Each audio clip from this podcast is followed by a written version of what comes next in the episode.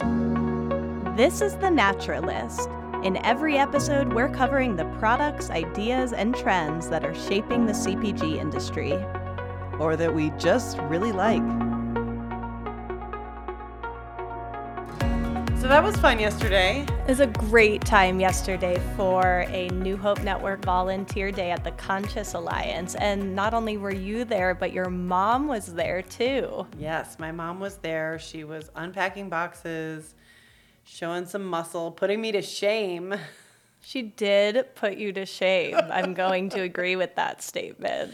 But it was, yeah, it was really fun. Conscious Alliance is great. They're a Colorado based nonprofit that focuses on addressing food insecurity. As we introduced Chloe Sorvino of Forbes, who is our great guest today, I think a lot of what we do at New Hope is affecting change by highlighting the positive stories in our food system, the change makers, the successes, the things that are happening to address climate change and food insecurity and disease and all these things that are plaguing our society and our world.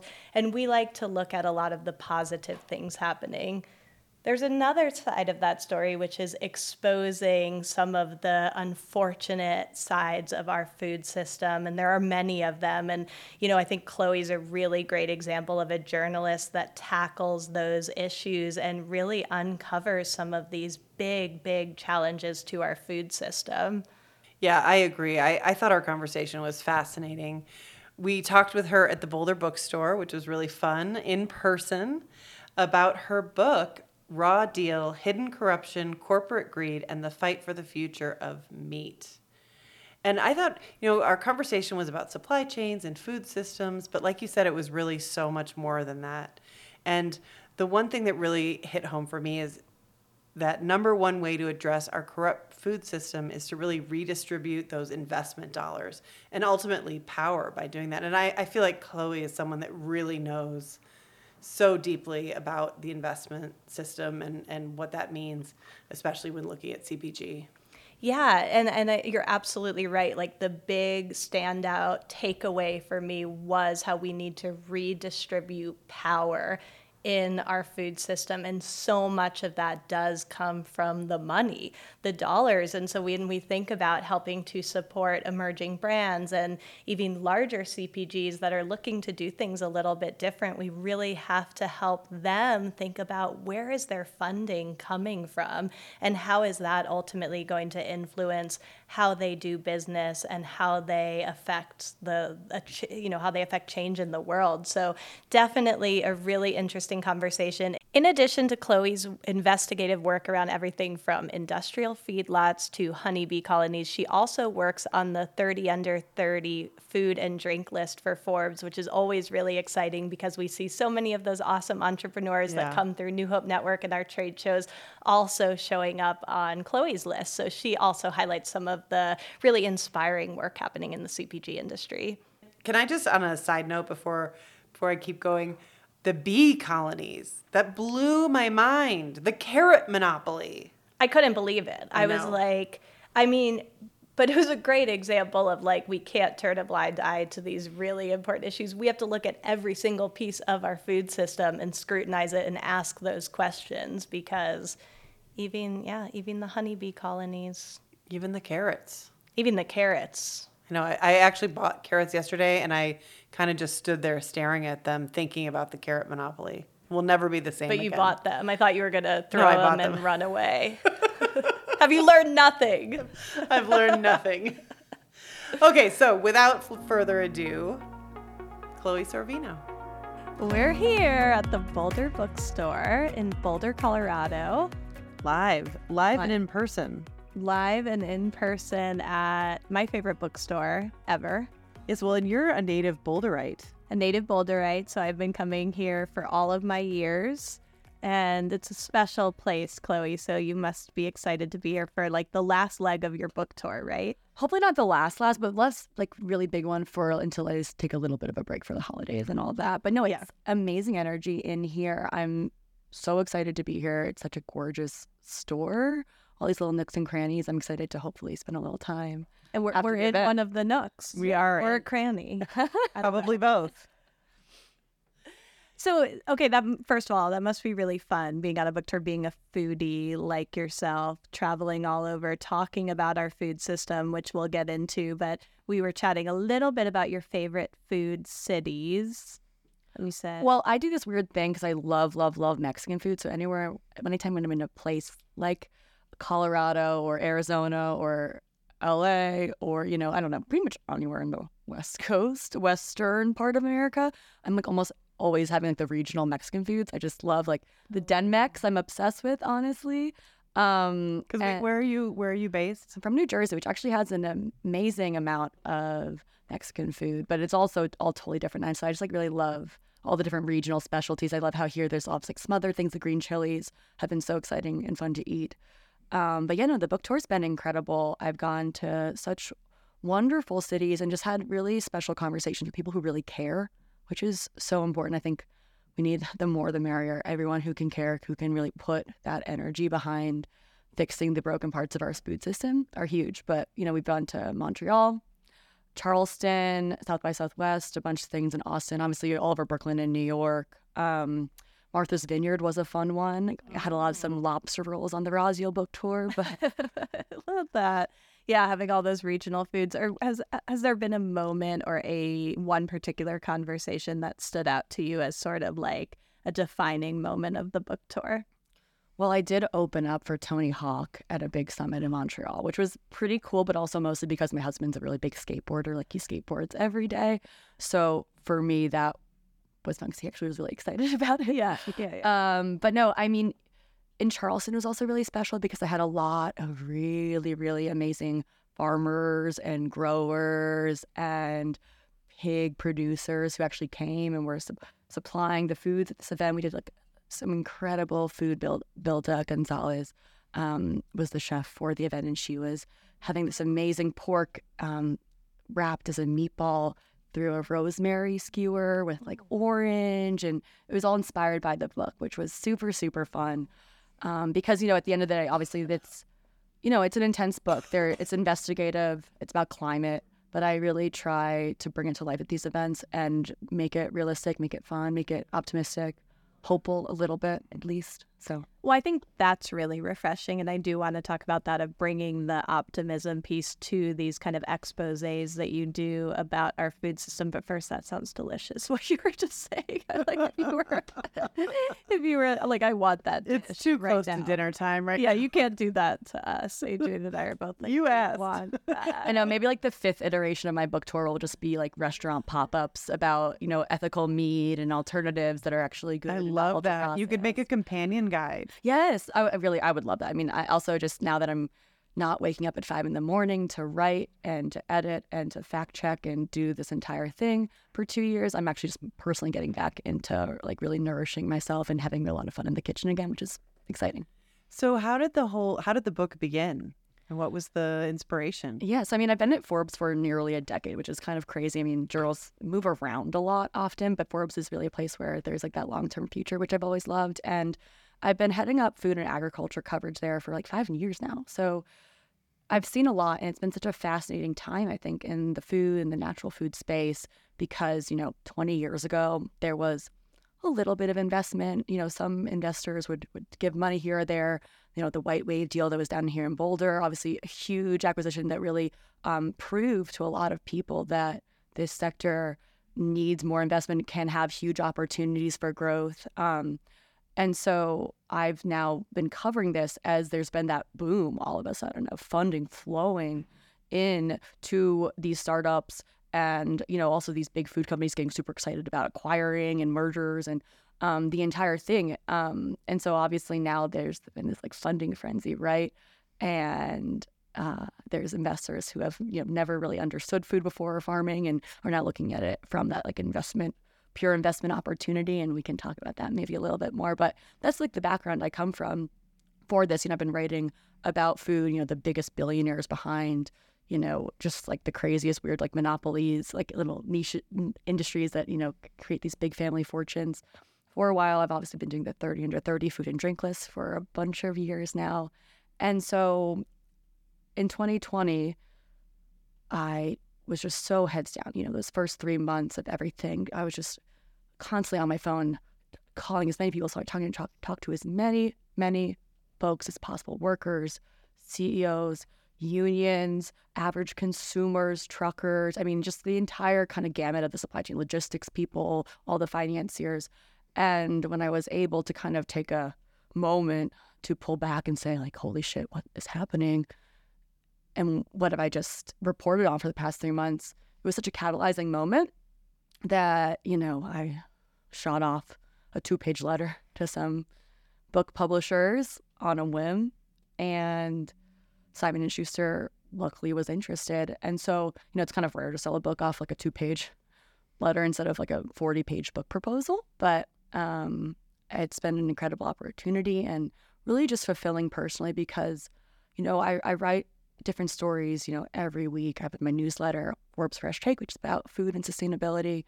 But, you know, it, the book really gave me the opportunity to really blend everything I've learned in this decade and really share with folks the comprehensive view on this entire food ecosystem. Well, so amazing. Congratulations. And it's just really cool to hear you talk about that reporting process and how you had this like light bulb moment. So I'm curious did you have a hypothesis going into those conversations? And was that different from some of your early conclusions? So I think the that sounded very scientific. I was really impressed with your question. Super scientific. Um, no, you know, I think the main thesis has always been the same. Like, I mean, the, the main perspective of why I wanted to write this book, right, is fundamentally meat consumption is still going up. It needs to go down. But there are so many folks who are trying to figure this out. But at the same time, especially at that time, things were so volatile, especially on social media. You have to be a vegan or you have to only eat regenerative meat. Um, it was so didactic that I just felt like well, there's such a reason for that. And I can understand the fear and the anger behind all of those really passionate moments and fights that I was like seeing playing out. Um, you know, I also felt like I, I work at Forbes, right? I mean, there's a financial system underpinning all of this. And that's really, you know, the, the profit and the financial returns that need is kind of really what's um, holding back the status quo from changing. But at the same time, I feel like none of those conversations were really actually addressing the root of it, which was like the numbers, the financials, and the profits. Um, and so I wanted to bring that to the conversation. So, were there any big surprises then? So, I just reinforcing what you. It all really accelerated a lot, right? I mean, I didn't really want to have a chapter on cultivated lab grown meat in it, but you know, it came to a point where I thought, you know, this is happening so quickly. It's accelerating so much that I have to address it, right? And you know, I I I, I wrote all about how their energy concerns, um, their patent concerns. There's kind of a a, a land grab concern, if you will, um, and I think all that has, as a good example, has already been playing out really way quicker than I had even predicted. Because I mean, again, the book it also predicts this kind of fallout in the financial system, which has been happening already. I mean, I predicted it thinking it would happen maybe, you know, five years, not a year or two. But, um, you know, we're already seeing that with a bunch of these alternative protein startups that raise so much money at these crazy valuations. You know, now um, coming back to table, having take down rounds, having to merge, having to pretty much close up shop, um, sell off their stuff for, for prop propriety. Um, and so that shakeout and, you know, me understanding how the financial system really works, right? And it's like the billionaires, the financiers at the end of the day who really have the ownership and who can make the changes. Um, I really wanted to take that eagle eye view and go back to it because I just, everything was so short term focused. It was concerning. Is that what it was? Do you think it was just the huge amount of excitement, you know, plant based growing, growing, growing, and then investment going with it, and then all of a sudden it just wasn't sustainable? So one of my chapters in the book, uh, so it's it's broken up into really addressing also the, the real root, the fundamental root of the problem, right? It's not just about alternative protein. That's a small section. It's about the meat industry, the um, consolidation that got us here, um, and everything that goes along with that, including the you know environmental desecration.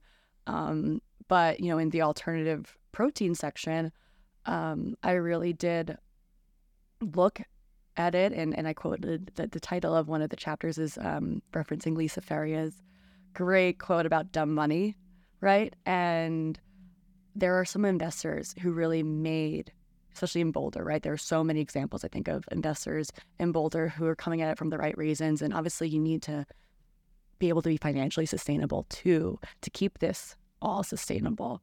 Um, but at the same time, there was also a lot of these investors coming in, right, with funds from, you know, uh, different, you know, maybe Bay Area or other funds from around the country where, you know, maybe they had invested in a SaaS company or AI early or cloud and had some pretty big exits. And then all of a sudden, they had a lot of money that they were sitting on, right? And so I think that's where the dumb money comes in because then there are people who really weren't specialists who just saw like the future of food or farming having never had much at all investment going into it and then all of a sudden said oh I, I, mean i can't tell you how many times i was like slapped on the back or had seen an invest like mouth watering pretty much and, and it's like the early days of the internet you know and um, well that's well and true i mean i think that's also why you then saw more of a bubble happening and more of these kind of big big big valuations that now unfortunately some of the startups just really truly can't live up to and so i, I, want, I wanted to bring kind of a realistic perspective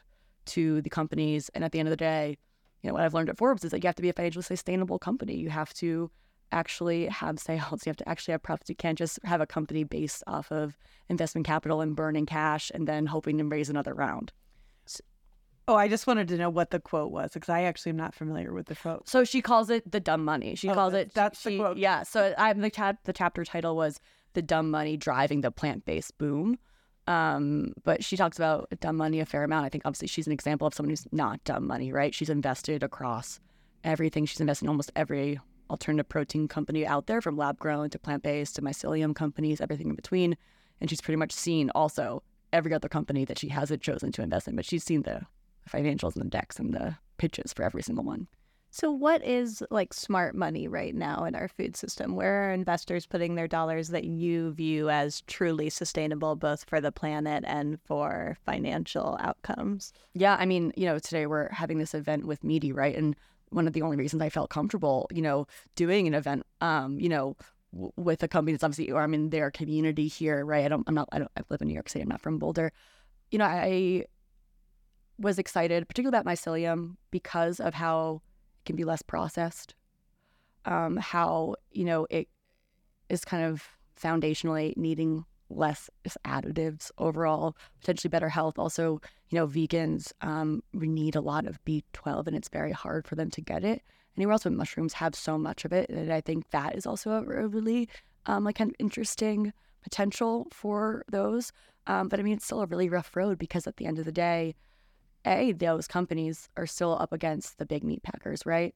Um, alternatives, even grass fed, um, like more pasture raised, more sustainable kinds of farming with actual livestock. I mean, all of that is less than 1% of total meat sales, right? And so I, I wanted to really talk about this because at the end of the day, you have to take a bite out of the factory farms, or else it's all this is just in conversation and gonna kind of blow up in smoke. Yeah. Less than 1%. That's pretty chilling.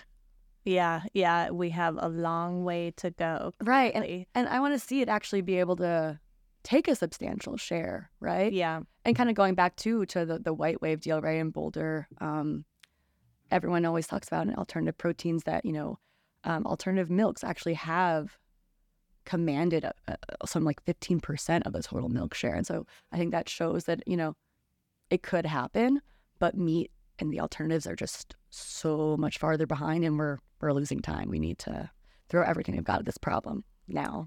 So you mentioned earlier that you wanted to bring optimism and hope. It does I mean, it's hard with this, right? when you see what we're up against, but what through all of your reporting and I'm always interested in those conversations. I have them. I know Adrienne has them a lot at Expo or when we're reporting for New Hope, but these like kernels of like, oh my gosh, yes, that is going to make a difference. So I'm curious what either moments in your reporting process or pages of the book you think best represent that mm. like light at mm-hmm. the end of the tunnel. Yeah, so it has to get dark before it gets better, right? But I also tried to put myself in the conversation a little bit, especially towards the end of the book, to bring that levity. I mean, like I grew mushrooms in my apartment. Um, You're I wearing mushrooms. I'm wearing a mushroom jumpsuit right now. jumpsuit Yeah, some. Um, but no, I also worked at chicken slaughter at a friend's farm, and you know, a farm that you know, while that was extremely gruesome um, and an ex- extremely eye-opening experience, you know, uh, was a farm that supplies almost everything they grow to soup kitchens in Philadelphia. They're doing mushrooms on logs in the forest. They've got vegetables. They've got turkeys. They've got chickens. They've got um, cows grazing, cattle grazing. Um, and I was doing the chicken slaughter on the farm for 100 chickens over two days. So that was crazy. But, you know, I, really kind of the foundation of um, what I've learned and what I think is the best way to go um, is in my conclusion. I really try to kind of wrap it all together and talk about alternative finance because I think at the end of the day, that is the best counterbalance that there exists in this kind of capitalistic world where we all live in at this point know, say what you want about capitalism, but it, it's here. It's going to stay. And I don't think we're going, if we can't upend the meat industry, I don't think you're going to be able to upend a capitalistic society within any meaningful amount of time as climate change is getting worse and worse. So I, uh, I talk a little bit about, you know, B Corps, benefit corps, the differences, right, of the two, because they are different and both mean something, both have teeth, but different kinds. Um, I talk about alternative loans um, loan reform, um, and and also talking about you know different ways to raise. Because obviously, again, you need capital, right? Meati needs a hundred million dollars to make their next you know giga farm, right? Um, a meat packer would need like four hundred million dollars to make a chicken plant and from scratch today. So that's a lot of capital. Um, and small scale farmers, startups don't exactly have that. Um, so I write, uh, you know, about different ways to raise. Um, particularly, there's ways to structure deals instead of just capital um, with an investor that maybe you have liquidation preferences or maybe the founder might get screwed at the end of the day. Um, you know, there are ways to align um, the growth outlook with revenue or um, different markers instead of just having to have kind of all out growth. So it really all comes back to the funding model. The what it, where is this capital coming from and what is the intention behind it? Yeah, I mean, I really think at the end of the day, it's all about having a kind of a patchwork of solutions. I don't think you're going to be able to really get at the heart of this problem just with small scale farming like you see at a White Oak Pastures um, or even at like a Cook's Venture, which does have some venture funding, which I've written about, um, and similarly with the alternative meats.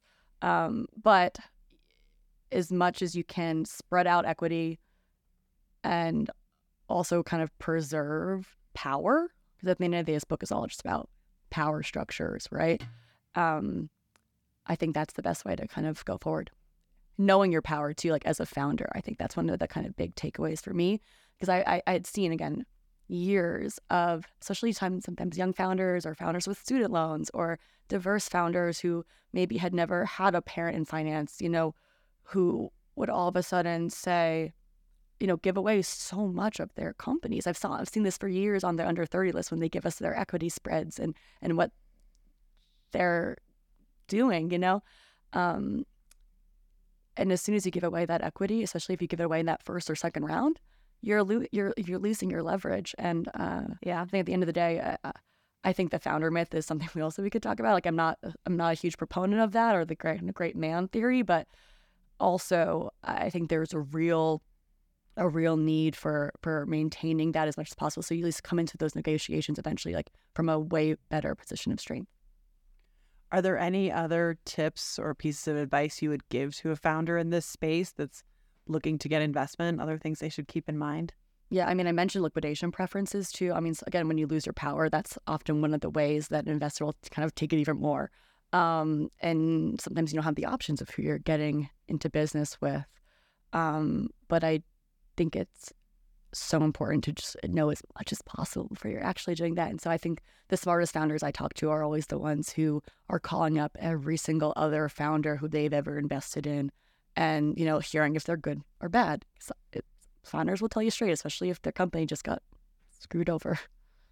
What are some of the other trends or issues that are really on your radar right now? Yes. And so, uh, you know, I spent years very deep in this meat world. Um, and so I've been very um, excited to kind of re expand my horizons again. I did a super something I'm still super fascinated by that I wrote um, a few months ago was all about the bee industry and po- um, pollination as an entire sector. And so, really, you know, the consolidation I write about in Raw Deal with the meat industry and the seed industry and the um, herbicides and all these different inputs, it's also the same in, in terms of bees, which I actually really didn't understand. And there's pretty much two or three companies that control all of the bees. We hear about colony collapse all the time, right? But actually, bees always have had to be corporately managed essentially or managed you know there's obviously a lot of different beekeepers out there but like small scale farmers right um all, all of those independent beekeepers combined still make up like 1% or like I had tiny idea tiny amount and so the Resnicks are a, a billionaire couple that I've written about through my 10 years at Forbes. Um, they were my first magazine story. I wrote about their water bank and how they got their water bank, um, this kind of crazy sweetheart deal in Southern California. But they also now, because they have the biggest pistachio and almond um, production in the country, they need bees for pollination. All these all these fruits and vegetables we eat, like a third of all the food we eat needs pollination, or else the fruit isn't big enough. Um, it, there's less of it on the plant. Um, and so, you know, these billionaires are a crazy example of how, you know, in a few years with a few acquisitions, they've been able to, you know, create pretty much the world's largest beehive The bee monopoly. a bee mount. It's like the bee industrial complex, really. Um, and you know, I, I, the story is, was so fascinating to me because I actually actually didn't even really realize that the reason too there's so much colony collapse in America is because of colonizing. The British colonizers actually brought the first beehives to America in like the 1600s. The Virginia colony actually originally Jamestown originally had it. We see them in the logs, and they those colonizer bees have actually taken over the native pollinators that were thriving in America. Whoa, my parents kept bees like the first 15 years of my life, and you're blowing my mind. I thought I knew about bees. It's kind of crazy, right? No, it really blew my mind too. You know, it's like two or three companies that control all of the bees. You know, the Resnicks will use them almost all for their, you know, um, their p- pollination, um, mostly in February in the winter. Um, So they truck them in from that Truck 'em industrial in. complex. And then they move these bees pretty much around the country. They'll rent them out to other folks. They'll, you know, go to the south, um, hit berries and melons, go up to Maine for blueberries. And So sometimes, they're migrant worker bees. yes, but so the craziest part too is that then, you know, these companies are then playing for the cold storage trucking to truck these bees everywhere. it's like, wow, the logistics are crazy to me. Is there any like sector of our food system that is not controlled by big money and power? I have yet to find I it I wish yet. everybody could have seen your face. the when answer is no, ladies and gentlemen. Pretty obvious. No. Okay, the other one I'll talk about, this is actually all about the carrot industry. There is a fascinating duopoly. The humble carrot. The carrot, Expose. Two firms control as much as 90% of all of the fresh carrots in our country. I mean, in meat packing, you know, it's like it's it's the top four have like some 85%, which is crazy. But I've it's it's rare that I've seen two controlling that much. And they're both Wow. you know, based in Southern California. And now they're, um, it's fascinating because both of those firms, Bolthouse and Grimmway Farms, they have gone through this, you know, life cycle where they were either family owned or um, Bolthouse was owned by Campbell's. And then 2019 and 2020, private equity came in and now owns both of them. And so now they're like three or four years into that cycle. Could the carrot industry have a merger or like change of hands soon? And what does it really mean that two firms, um, two buyout firms, are now kind of controlling almost the entire nation's carrot, supply? Yeah. Yeah.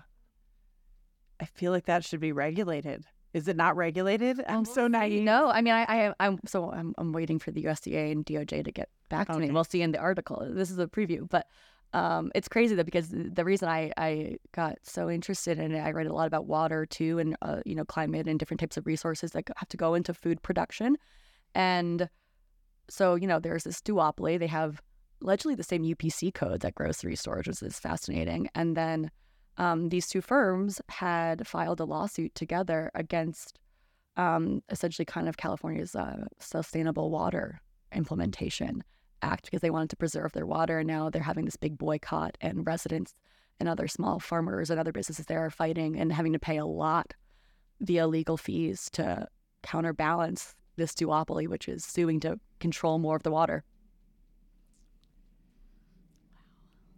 I don't even know what to say. My mind is blown. It's a crazy world. But yes, no, I mean, levity. You were asking about levity. and hope. Were we talking about hope earlier? loosely asking about levity. What you gave us was so much better than that. Really. I, I try to, I do try to bring a lot of levity. I know. I mean, the bees. That was that was levity for me. That's Chloe Sorvino's levity right there. Not exactly hopeful, but it was levity. well, what's the best thing you've cooked since wrapping up your book? Okay, so about two years ago, I finally got off the Rancho Gordo Bean Club waitlist, which is you are not on the wait list yet. Get off, get on that wait list, and maybe you'll get off a little earlier than I did. Um, but I've just been making a lot. I've been trying to do like a bean or two a week, um, or every other week, really. And, and you know, I'll uh, I'll try to you know do it as beans one day, and then make it as a chili, or change it to the stew, or like you know use it as a nacho, or like a stuffed pepper with it. So I, I'm trying to kind of it's like kind of like a almost like a like a medieval big pot of whatever and I'll just like kind of try to change it a little bit and make it interesting or like a taco or you know what have you. Um, but it all starts with the big yeah. Hot I do a lot of the big pots and then like change it up from there. I was just telling Jessica that I made a big pot of beans for dinner tonight, but because we're at altitude and I always forget that, it took eight hours. Oh, that's crazy. I mean, they were big, those big, big beans, those big white beans. But Gigantes. I, yeah. But eight hours, yes. I was getting up at two o'clock in the morning, checking on three o'clock in the morning. Just a quick and easy dinner. Just a quick, and just throw that on the stove. It'll be done tomorrow. It's so crazy that altitude does that. Actually, yeah. that's wild. I think there's some tricks to get around it. Have you heard the baking, baking soda? soda? I've never tried it because I'm afraid it's going to change the flavor or something. But but people swear by it. We use baking soda in our um, when we paraboil potatoes. My husband has an incredible like fried potato recipe that he's perfected over several years, um, and we put baking soda in that. But with real honestly, with the Rancho Gordo beans, they're so fresh and so new that I don't even soak them. And I used to soak them. You know, I don't even really need to because they they cook really quickly. Interesting. Yeah. The fresher they are, they cook quicker. That sound also sounds delicious. We've had many moments on this of like, I need to eat that now. I know I need to get more of that. I think Meati is bringing food tonight, but oh, need to get more food at these events. Well, Chloe, thank you so much. Now people can subscribe to your newsletter through Forbes. Yes, Forbes Fresh Take. And uh, we just really appreciate your time. Now, before we part ways, any um, people or ideas or little nuggets that you think mm. should be on our listeners' radars as they think about trying to be part of a better food system? Yeah, for sure. I think that like actually the main takeaway that I'd love to share is, you know, the book's called Raw Deal Hidden Corruption, Corporate Greed, and the Fight for the Future of Meat.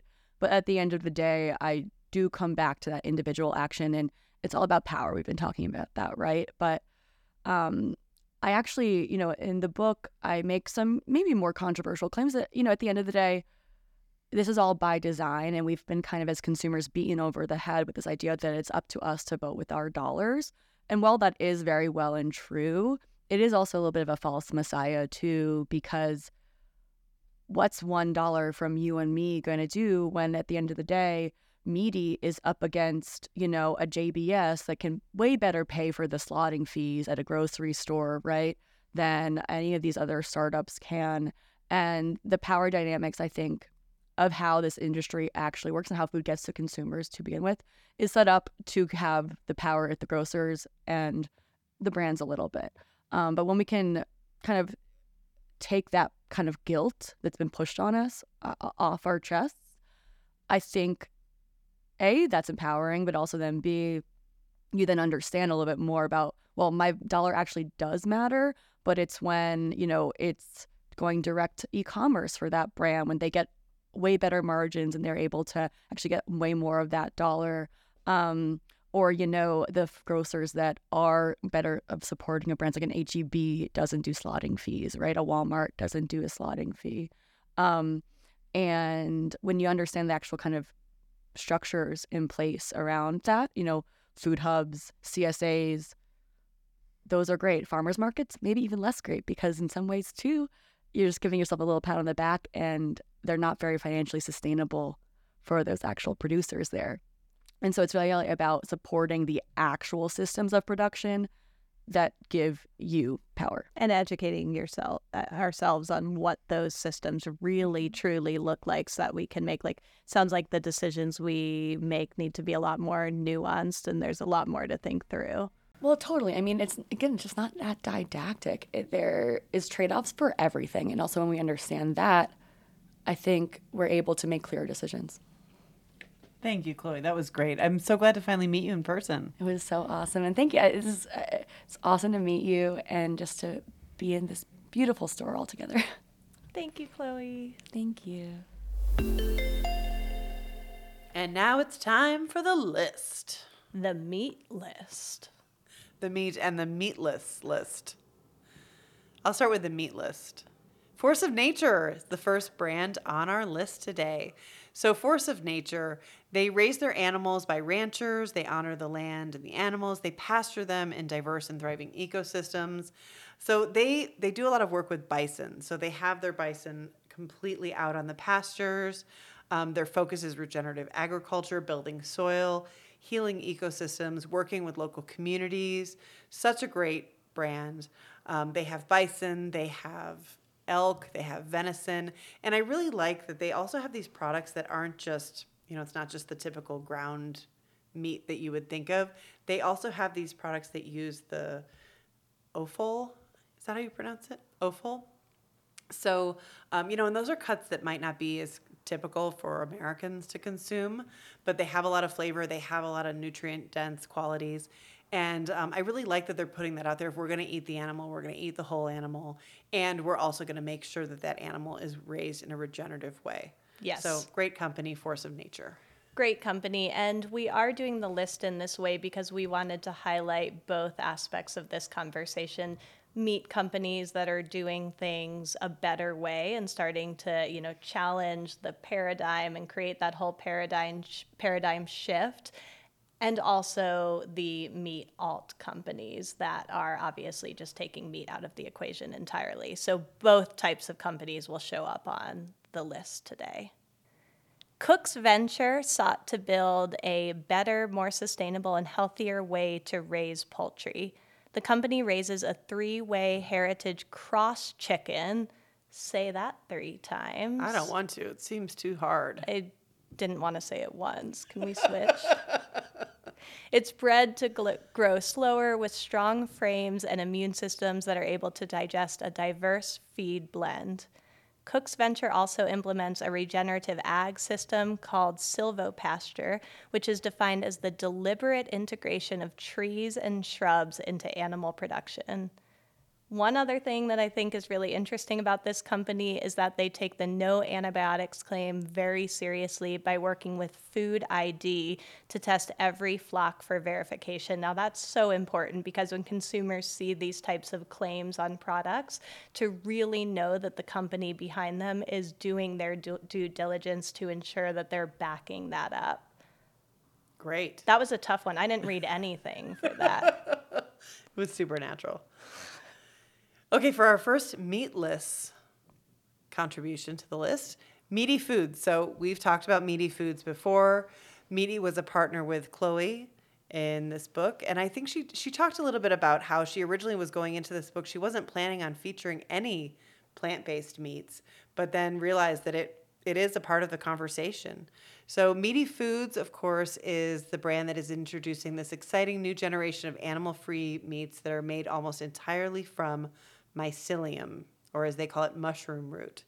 So, that's an ingredient that provides a significant amounts of fiber, also important micronutrients. The steak and the chicken have this incredible texture that's very similar to meat. The company is a B Corp and the company really strives to fill that space for an environmentally sustainable substitute for meat.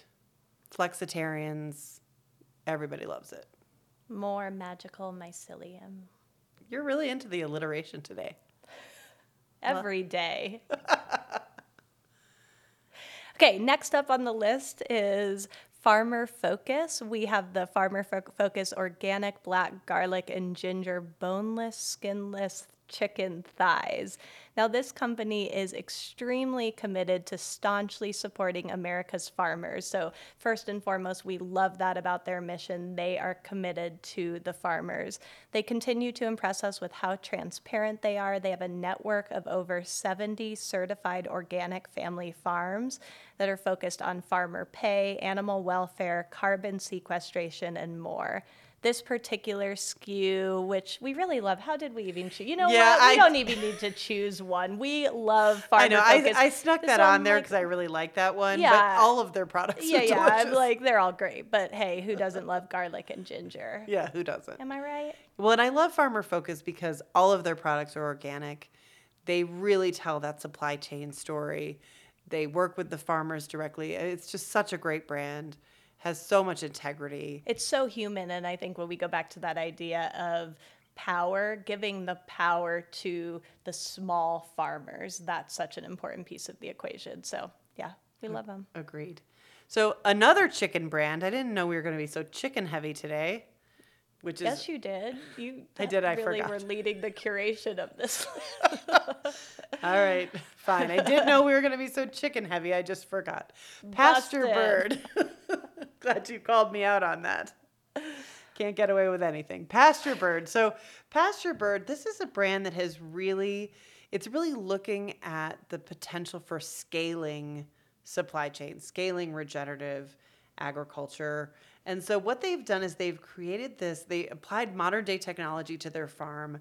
They have this automated range coop, which they call their ARC, which I watched a video of this. It's absolutely incredible. It's solar powered, it's floorless, and it moves these chickens, 6,000 chickens, um, to fresh pasture every day. So it kind of just slowly moves, and the chickens move along with it, and the, the sides of it are all open, and the breeze is coming in, and they're on this fresh grass, and they really, um, you know, help boost the regenerative properties of the land. They encourage the revitalization, and they have that evenly distributed feeding. So it's just such a cool concept, and I also really love the fact that when they got into this, they really were trying again, like I mentioned before, to create something scalable. So this is something that they're hoping that other companies can adopt and just create this amazing structure that can that can then be more accessible to more people. Products. That feels important here because while we're still highlighting meat companies and companies that exist in that space, we're trying to highlight the ones that can truly shift mm-hmm. how things are done in this world. So we know that there's always going to be meat consumption. Some people are certainly sca- scaling back or removing meat products entirely. But as long as that industry exists, we need companies like this that are able to scale a more sustainable model.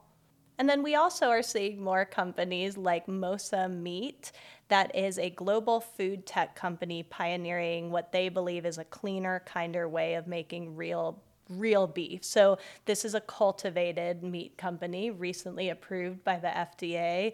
Like it or loathe it, this is going to be out there in the world now. And why we chose this company is because they just earned certified they're they're certified B Corp. So they're the first cultivated meat company, they said, to do this. And they start by taking sesame seed sized samples of cells. They nurture them to naturally grow into beef, and they can make up to 80,000 burgers just from this one sample. So, if you know anything about B Corp, you know that there's a 200 point scale, a B impact score that companies have to get, and they got an 84.3. You have to get an 80 to become a certified B Corp. So, they're certainly checking a lot of the boxes of a business that's focused on a commitment to governance, community, environment, and its customers, which are the different buckets that B Corp ranks. So, you know, this is kind of completing that puzzle of all the different types of companies that are contributing to a different meat food system. I like when I like it when you said uh, like it or loathe it because then I was thinking love it or list it, and then I realized we did list it. It was on our list. Ah, there you go. Full circle. Oh, that's a wrap. That's a wrap. Want to be on the natural list? Send us an email at thenaturalist at newhope.com.